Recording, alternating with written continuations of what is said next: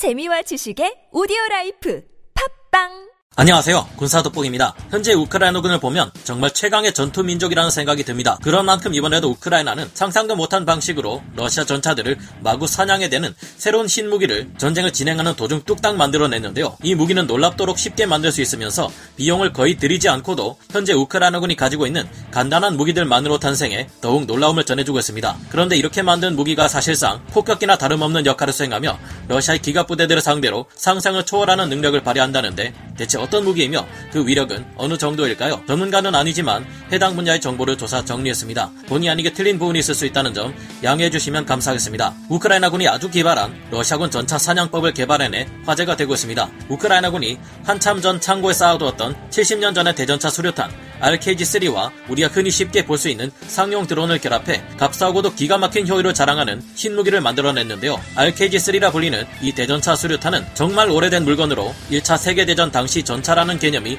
처음 등장했을 당시에 전차에 맞서 싸우는 보병들을 위해 개발되었습니다. 보통 일반적인 수류탄의 경우 보병을 공격하기 위해 개발된 무기이지 전차에 대적하기 위해 나온 무기가 아니다 보니 전차를 상대로 위력을 발휘하기 힘들었습니다. 하지만 수류탄의 폭약량을 많이 넣거나 대전차 로켓 발사기에서 유용하게 쓰이고 있던 성형 작약탄을 사용해 전차의 장갑을 관통하는 것은 물론 그 안에 있는 승무원까지 무력화시킬 수 있다는 것이 알려졌습니다. 덕분에 대전차 수류탄은 쓸모가 있다는 판단하에 이 차 대전 당시까지도 널리 쓰이게 되었는데요. 그러나 전차들의 장갑이 강력해지면서 이 차 대전 시기만 해도 도태될 위기에 처한 이 대전차 수류탄은 현대의 막강한 전차들을 상대하기에는 무리일 것으로 보였습니다. 그러나 이 같은 수류탄을 전차의 전면에 투하하는 것이 아니라 전차의 상부의 탑 어택 방식으로, 그것도 드론을 통해 안전하고 간단하게 투하한다면 상황이 크게 달라진다는 것을 이번에 우크라이나군이 증명했습니다. 현지 시각으로 사월 십삼일 우크라이나 내 소식을 전하는 여러 오신트 보고들에 의하면 최근 우크라이나군이 상용 드론과 알케이지 쓰리 대전차 수류탄, 쓰리디 프린터로 뽑아낸 간단한 부품을 조합해 기가 막힌 러시아 전차 킬러를 개발해냈다는 소식을 알렸는데요. 알케이지 천육백 항공폭탄이라 불리고 있는 이 무기는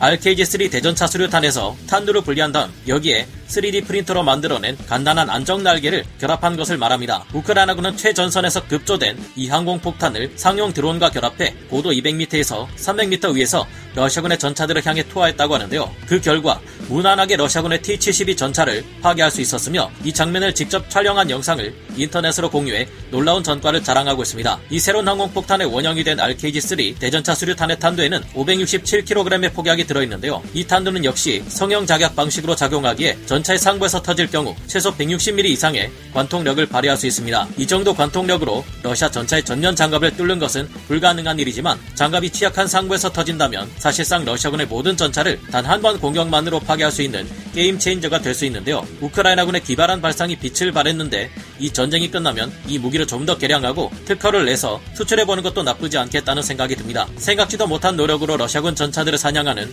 우크라이나군의 기지가 더욱 빛을 발해 최종적으로 승리를 거둘 수 있기를 바라봅니다. 오늘 군사돋보기 여기서 마치고요. 다음 시간에 다시 돌아오겠습니다. 감사합니다. 영상을 재밌게 보셨다면 구독, 좋아요, 알림 설정 부탁드리겠습니다.